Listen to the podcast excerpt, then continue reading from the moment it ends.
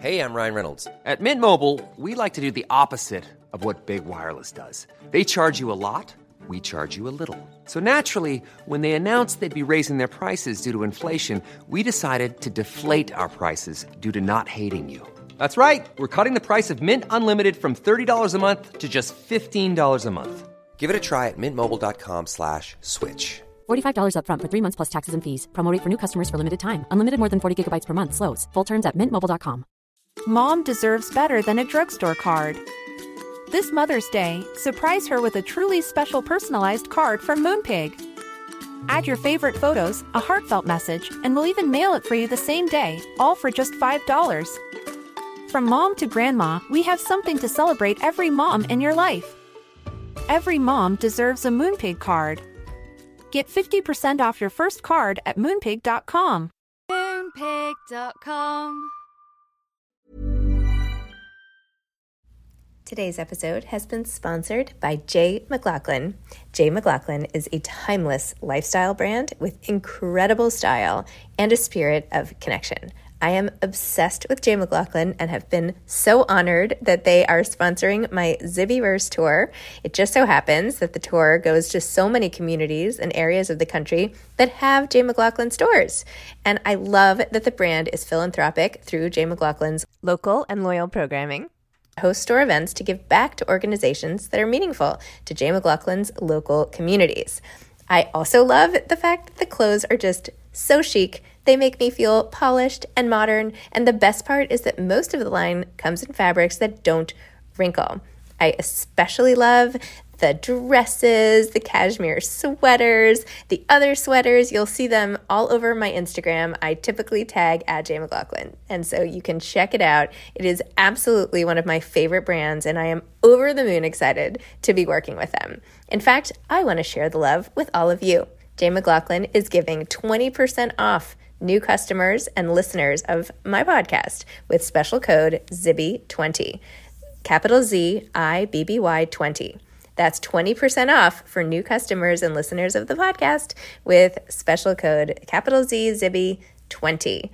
Take advantage of it today. My favorites are this white, open, long cashmere sweater that I've been wearing on every flight that I've taken on this tour. I have a blue with light blue horizontal striped sweater, several dresses I even wore on Morning America. Check it out, Jay McLaughlin. Thanks so much.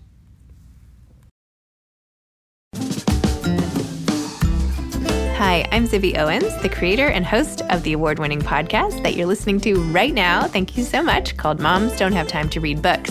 It is a daily podcast, 365 days a year, and each day we talk to an author about all of the things related to their career, their book, their life, and more in 30 minutes or less because who has time? I am now an author myself, although I wasn't when I started this podcast. And you can get my new memoir, Bookends, a memoir of love, loss, and literature, wherever books are sold starting July 1st. And my children's book, Princess Charming. You can learn more about me at zibbyowens.com. But really, you're here to learn more about the authors, and that is what we're going to do. Also, be sure to check out all the other podcasts in the Zcast Podcast Network. You can learn more at zcastnetwork.com and definitely check out those shows as well. Melissa Urban is the author of the Book of Boundaries Set the Limits That Will Set You Free. This was guest hosted by Juliana Goldman of Mama Den. Melissa is the co founder and CEO of Whole 30 and an authority on helping people create lifelong healthy habits. She is a seven time New York Times bestselling author, including the instant bestseller, The Book of Boundaries, and has been featured by People, Good Morning America, the New York Times, The Wall Street Journal, Forbes, and CNBC. She lives in Salt Lake City, Utah. Melissa Urban, author of The Book of Boundaries. Thank you so much. Hi, thank you for having me on. Just to get started, I found this book to be so incredibly empowering. And I feel like I'm just channeling it in all of my interactions with people. and like you are in my head. So I would just love for you to tell us how you got from the whole 30 to the book of boundaries and what was your aha moment? Yeah. So the Whole 30 is a 30 day elimination program for people who don't know. You eliminate foods for 30 days to see what happens to your energy, your sleep, your mood, your digestion, your cravings, your skin. And then at the end of those 30 days, you reintroduce those foods and compare your experience. Because it's an elimination program, you say no a lot during those 30 days to the break room donuts and your mom's pasta and the glass of wine at happy hour. And I quickly discovered in the earliest days of Whole 30 in 2010 that people really had a hard time saying no, especially in social situations and especially when faced with some kind of peer pressure. So I started helping people more than a decade ago say no to food or drink that wasn't serving them or you know say no to conversations about their body or weight or the food on their plate. And once they figured out that I was really good at helping them say no there they started asking me about how to say no to their mother-in-law who's always dropping by without calling or their coworker who's always gossiping or their best friend who's always emotionally dumping and my conversations really morphed into other relationships and other areas of life and you know in the early days of the pandemic in 2020 i saw all of this come to a head when especially for women and especially moms school and work and home and kids and relationships all kind of bled together in a way that made us realize we needed stronger boundaries. So that's where the idea from the book came from. You became the boundary lady? I did. Yeah. You know, it's so funny. I had, I started getting messages on Instagram from people saying to me, Oh, my spouse now refers to you as that boundary lady on Instagram, which I thought was delightful. I loved it. wear it loud and wear it proud. Exactly.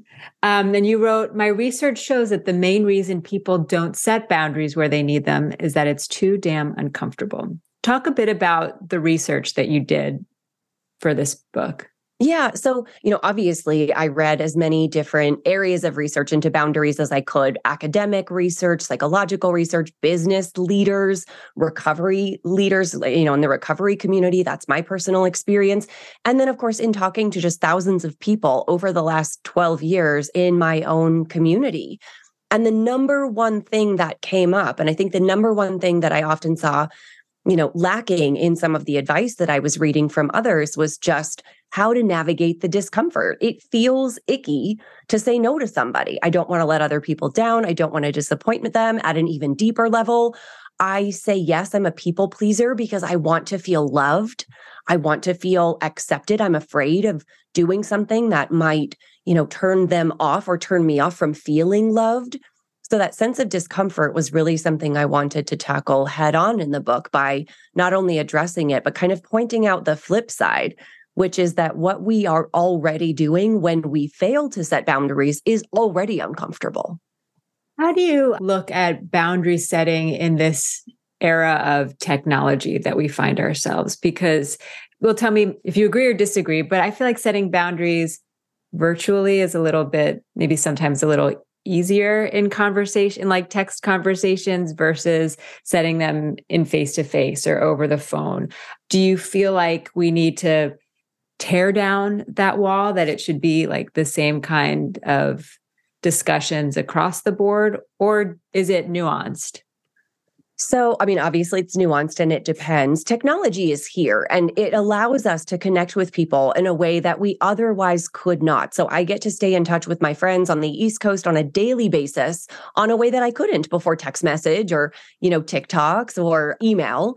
So, if I want to set a boundary with someone that I don't see on a regular basis, but still want to engage and still want in my life, I might have to use technology to send it. And I think that's perfectly acceptable.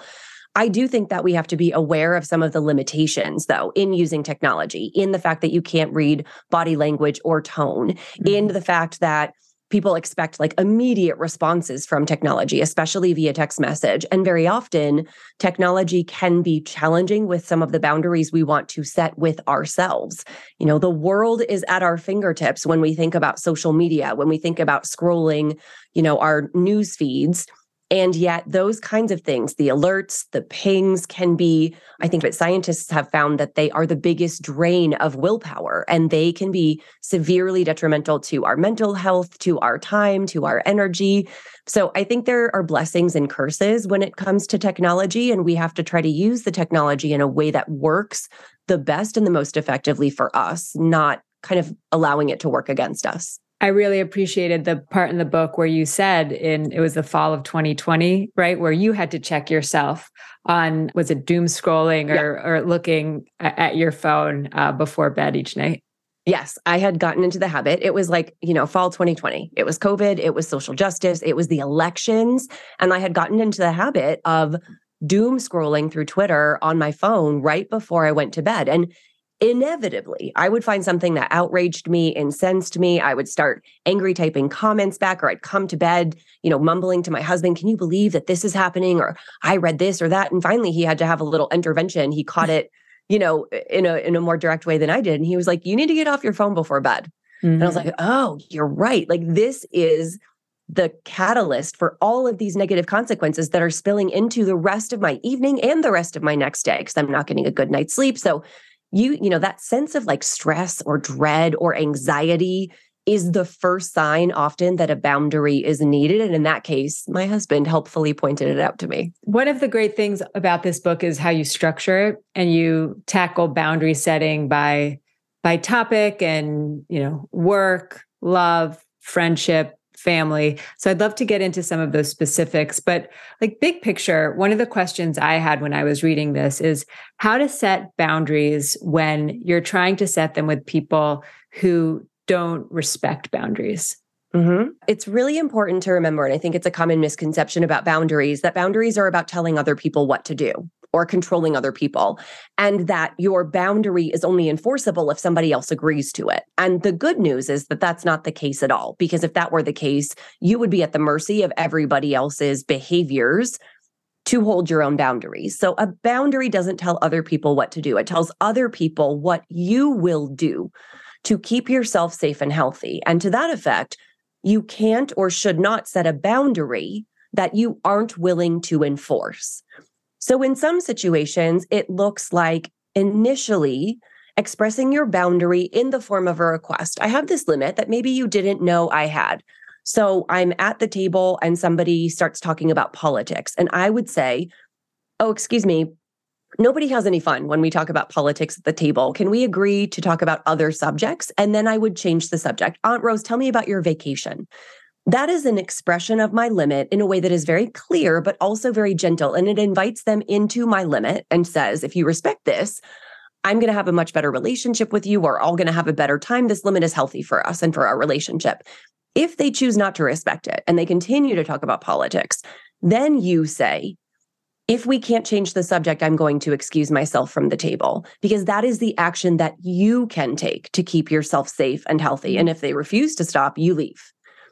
So the consequence or the boundary itself, it's not always like an easy thing. If you're talking about setting boundaries at work and your boss is deeply committed to disrespecting even your most reasonable limits, like please don't call me when I'm on vacation, right. the boundary itself might require you to request a transfer, report them to HR, or quit your job. So they're not always easy to hold.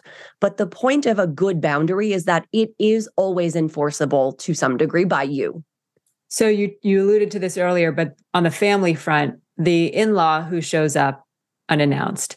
Um, we're recording this around the holidays, so there'll be a lot of family interactions for for everyone. Talk us through that situation. Yes. So if you have an in-law, if you have a parent who continues to drop by unannounced and you haven't said anything, right? You just sort of grin and bear it and you open the door and you're like, oh, hey, Carol, come on in. And then you're short and you're cranky. That's hurting your relationship. It would be much kinder to share a boundary. So your entry level, sort of green level boundary would be, hey, Carol, would you please call before you come over and give us at least an hour's notice?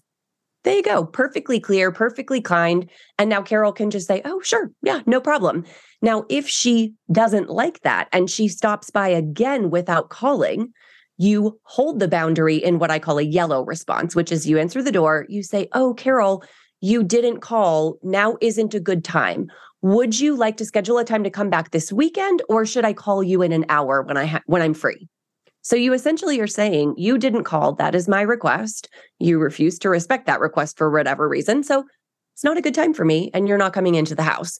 The red boundary, if Carol continues to show up on your porch time and time again without calling, even though you and your spouse have clearly asked her to, you don't answer the door. And mm. at this point, this is honestly, Carol, just being deliberately rude and disrespectful of your very reasonable limit. And it might sound harsh, but remember, you've given Carol a number of opportunities to meet you in this limit And she's simply chosen not to. And now this is how you hold the boundary.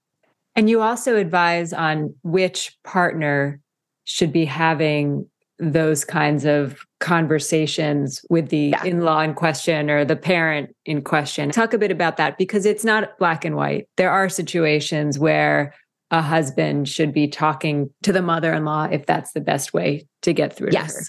So, my general rule is handle your own parents. If we as a couple are trying to set a boundary with my parents, I'm going to have the conversation and say, on behalf of us, my family, my spouse and I, my kids, we have this limit. We have agreed to this limit and we are asking you to respect it. But I'm going to take the lead in having the conversation.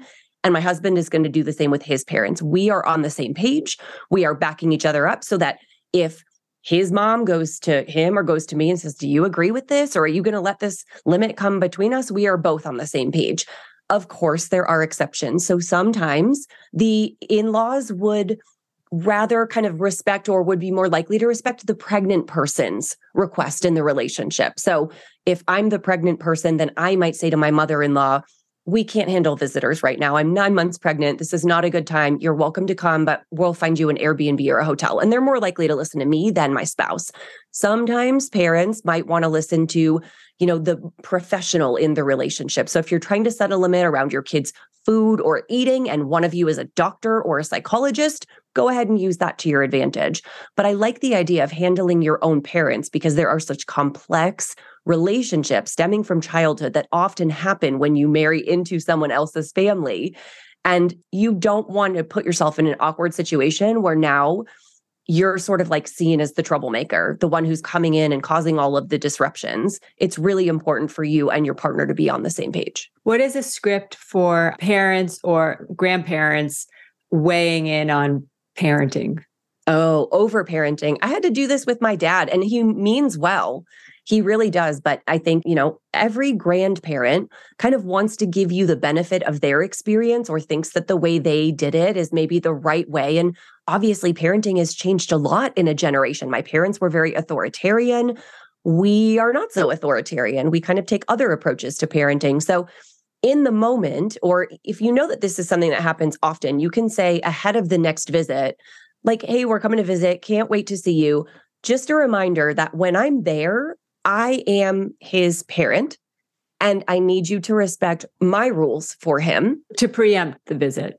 Exactly. Before you even get there, set the expectation if this is something that comes up often.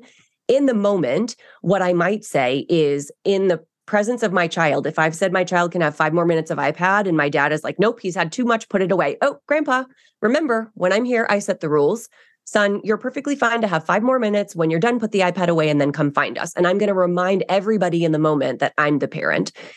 If this kind of overparenting continues and it's really causing stress for my child and stress for me and stress for the relationship, I'm going to have to have a, a hard conversation with grandpa about how the way we show up and visit with him might have to change if he will not respect my role as this child's parent and you know take the grandparents time honored tradition of like butting out why do you think that women have the most difficult time setting boundaries? When you're ready to pop the question, the last thing you want to do is second guess the ring. At Bluenile.com, you can design a one of a kind ring with the ease and convenience of shopping online. Choose your diamond and setting. When you find the one, you'll get it delivered right to your door. Go to Bluenile.com and use promo code LISTEN to get $50 off your purchase of $500 or more. That's code LISTEN at Bluenile.com for $50 off your purchase. Bluenile.com code LISTEN. Mom deserves better than a drugstore card. This Mother's Day, surprise her with a truly special personalized card from Moonpig. Add your favorite photos, a heartfelt message, and we'll even mail it for you the same day, all for just $5. From mom to grandma, we have something to celebrate every mom in your life. Every mom deserves a Moonpig card. Get 50% off your first card at moonpig.com. Moonpig.com. If you're struggling to lose weight, you've probably heard about weight loss medications like Wegovy or Zepbound, and you might be wondering if they're right for you.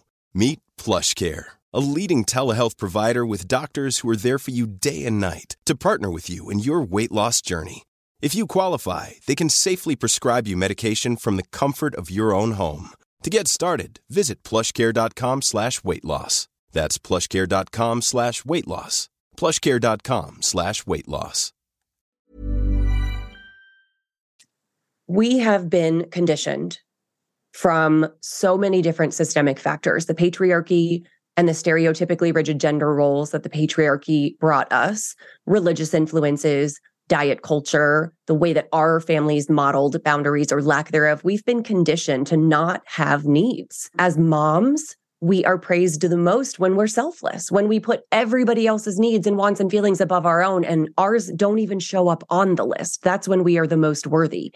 And when we do have needs and express them, even if we express them kindly, if they're even the least bit direct, we're told that we're selfish we're told that we're rude. I can say something in a meeting that is very direct and I'm told that I'm abrasive or aggressive. But when a man says the exact same thing, he's decisive or bold.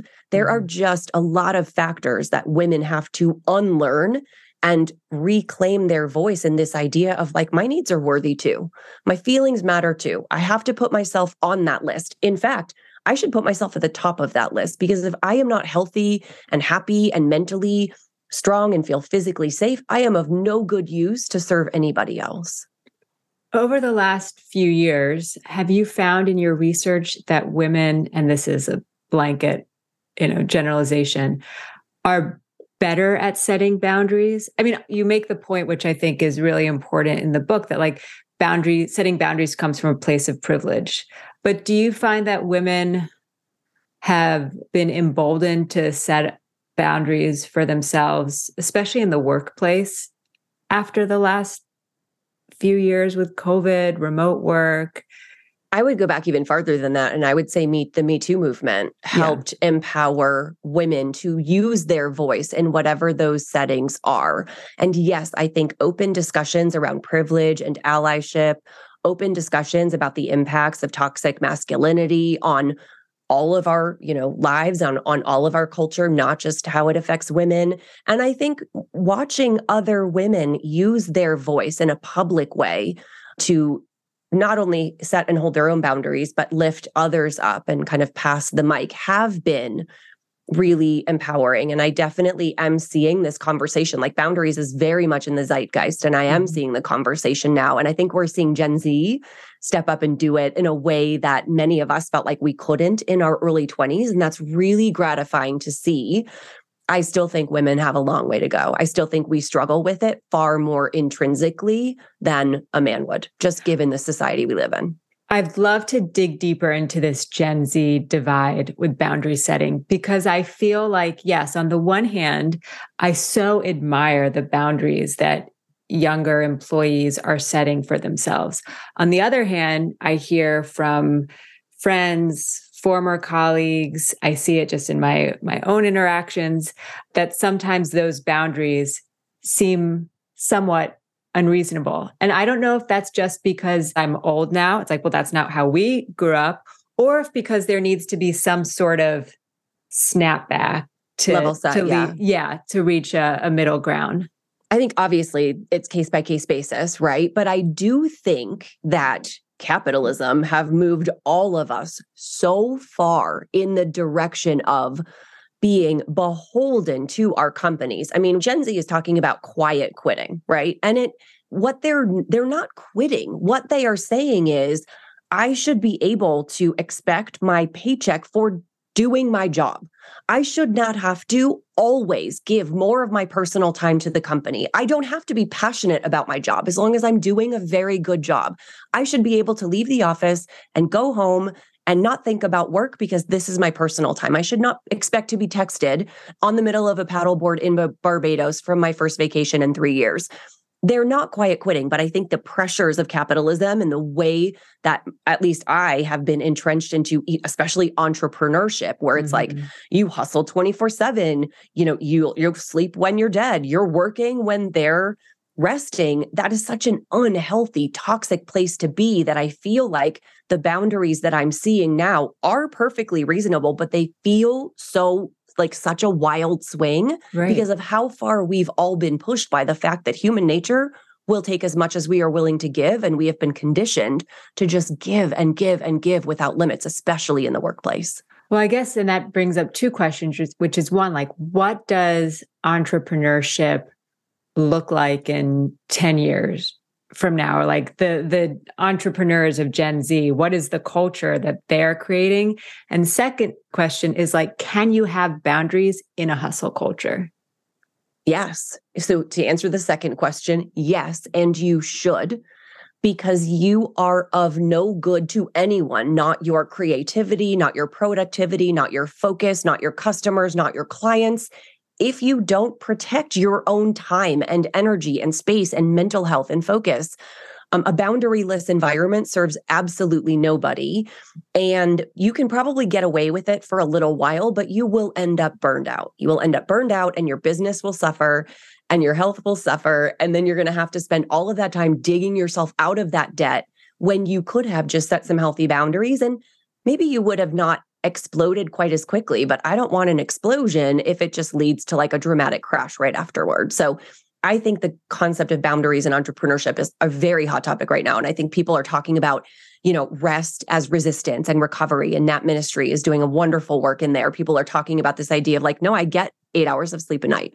And I don't take calls until 10 a.m. because I have my morning routine that I'm deeply committed to for my health and for my mental health and for my productivity. So, yes, I think you absolutely can and should as for what entrepreneurship looks like 10 years from now, I don't know. You know, it's so interesting to watch Gen Z say, like, I don't have to always be in pursuit of climbing the corporate ladder. What if I just really like where I am right now? I don't need a promotion. I don't need a title. I don't need a raise. I'm perfectly happy with where I am. We see tiny houses and van life. And, you know, I don't know if maybe that is like a backswing or resistance to the kind of capitalistic culture that we may have been brought up with and whether that will level set or maybe there are i'm sure if we look back at history there are cycles and there are trends of this kind of waves um, but it will if nothing else be interesting.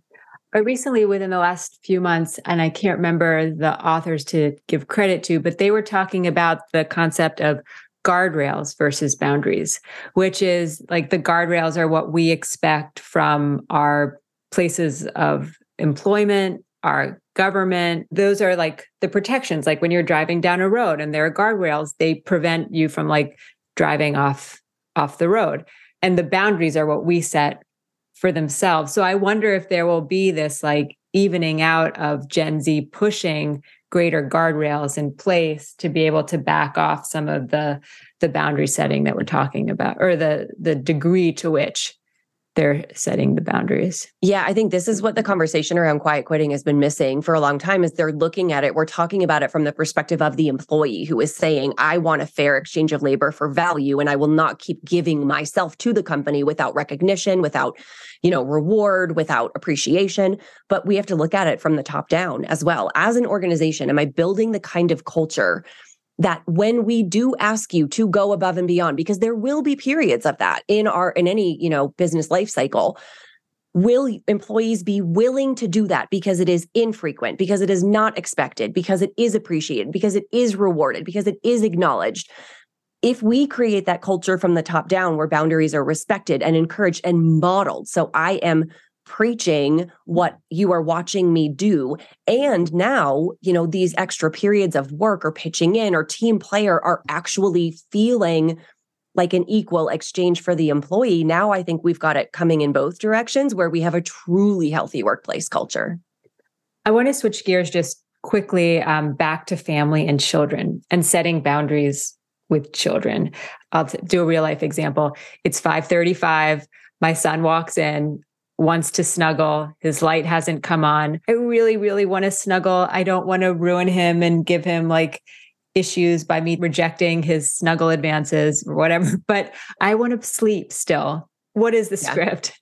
I know, I know. So I, you know, I don't talk about boundaries with kids as much because a my son is only 9, so I only have personal experience up until that age. And I feel like the conversation should be really nuanced with somebody who has an understanding of like basic child development and where their brains are. Mm. Dr. Becky Kennedy is fantastic Amazing. with boundaries with kids. Yeah. But I had the same thing. He had he is not allowed to come into my room or was not until 6:23. He negotiated me down from 6:30, which I thought was wonderful at like 4 years old. Brilliant. Yeah. Mm. But what would happen is he would knock on the door and it would be 6 15 and I would say, "We're not available. It's not snuggle time yet. Go play. You can go play, you can go read, or you can go color." All of those things were out in his room for him. At 6:23, come back in. I can't wait to see you. So, you know, and I would explain to him that he needs that quiet time in the morning, that I need that quiet time in the morning to get good sleep. And we had to enforce it a few times. And like it was kind of sucky and kind of hard to do it. Yeah. And now, you know, I'm looking at reading Dr. Becky's parenting book now. And I'm like, did I even do it right back then? Because that was, you know, years ago. But I do think it's important for kids to see that boundaries are healthy, that it is, you know, certainly not a rejection, that it's just, it feels real safe for him to know that there are these limits and they aren't you know, they don't budge, they aren't malleable, they are reliable. And now I see him at nine freely and confidently setting boundaries with us hmm. around when we can come into his room, or we can't read this one journal, or I can't pick out his clothes anymore. And that feels really good to me. Yeah, So, I bet. yeah. I bet it's nice to see your kid like standing up for themselves, you know? Yeah, he is. I mean, I'll I'll jump onto the couch now with him and I'll be like, "Oh my gosh, do you want to snuggle and watch the show?" And he'll be like, "I don't want to snuggle, but I would like to watch the show." And it's like, "Okay, we sit side by side and watch, right?" So, yeah. My daughter says sometimes she'll go, kisses are not on the menu today. Yeah. I'm like, that's fine. Okay, let me know when they're back on the menu and I'll be here. I love it. That's so encouraging. All right. So if the book of boundaries came out of the Whole30, what's going to come out of the book of boundaries? Oh, what a good question. I mean, right now I am very, very deeply entrenched in helping people through the holidays, of course. And there are just so many conversations to be had around boundaries and self empowerment in all of your relationships. I haven't thought too much farther ahead than that. I think um, once you give birth to like a baby, a book baby, even for people to be like, oh, what's the next kind of thing you're working on? I'm like, oh, I don't know. I just want to rest and enjoy it. So I definitely want to, though, continue the conversation around boundaries, continue to expand it, and continue to offer people scripts around how they can set boundaries in their own life, and then share those really empowering stories that I'm getting to help other people realize that maybe this is something that they can do too. And so beyond the book, how can people get get that support? Where can they find you? Yeah. So I have a newsletter called XOMU. My website is just melissau.com. And I offer all kinds of boundary advice and life advice and relationships. And I talk about recovery and addiction and all kinds of subjects. I'm, of course, on Instagram talking about boundaries all the time, also at Melissa U and on TikTok. I'm loving being on TikTok at Melissa underscore you. It is like the Wild West over there, and I'm super into it. So you can find me there too. What's your favorite TikTok that you've done? Did I even say that correctly? Probably. Yeah. Because I don't, it's so weird the ones that explode with like ways that I, I would never have imagined. But I have, I talked very casually about the shared set of expectations that I have, my husband and I have around household management and like the fact that I don't ever ask him to help and he never asks me to help because we understand that if there are dishes to be done or trash to be taken out or laundry to be put away. We just do those things and we don't ask the other person. And man, did that get a lot of comments, a lot of positive comments from women and a lot of interesting comments, let's just say, from men. How diplomatic. Mhm. Yeah. um, Melissa Urban, thank you so much for the time. Thanks so much for having me. It was great to talk with you.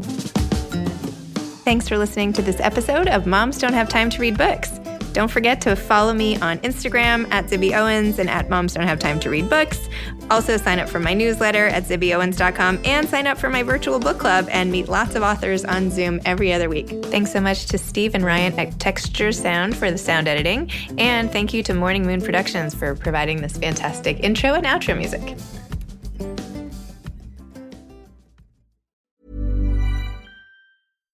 Mom deserves better than a drugstore card. This Mother's Day, surprise her with a truly special personalized card from Moonpig. Add your favorite photos, a heartfelt message, and we'll even mail it for you the same day, all for just $5. From mom to grandma, we have something to celebrate every mom in your life.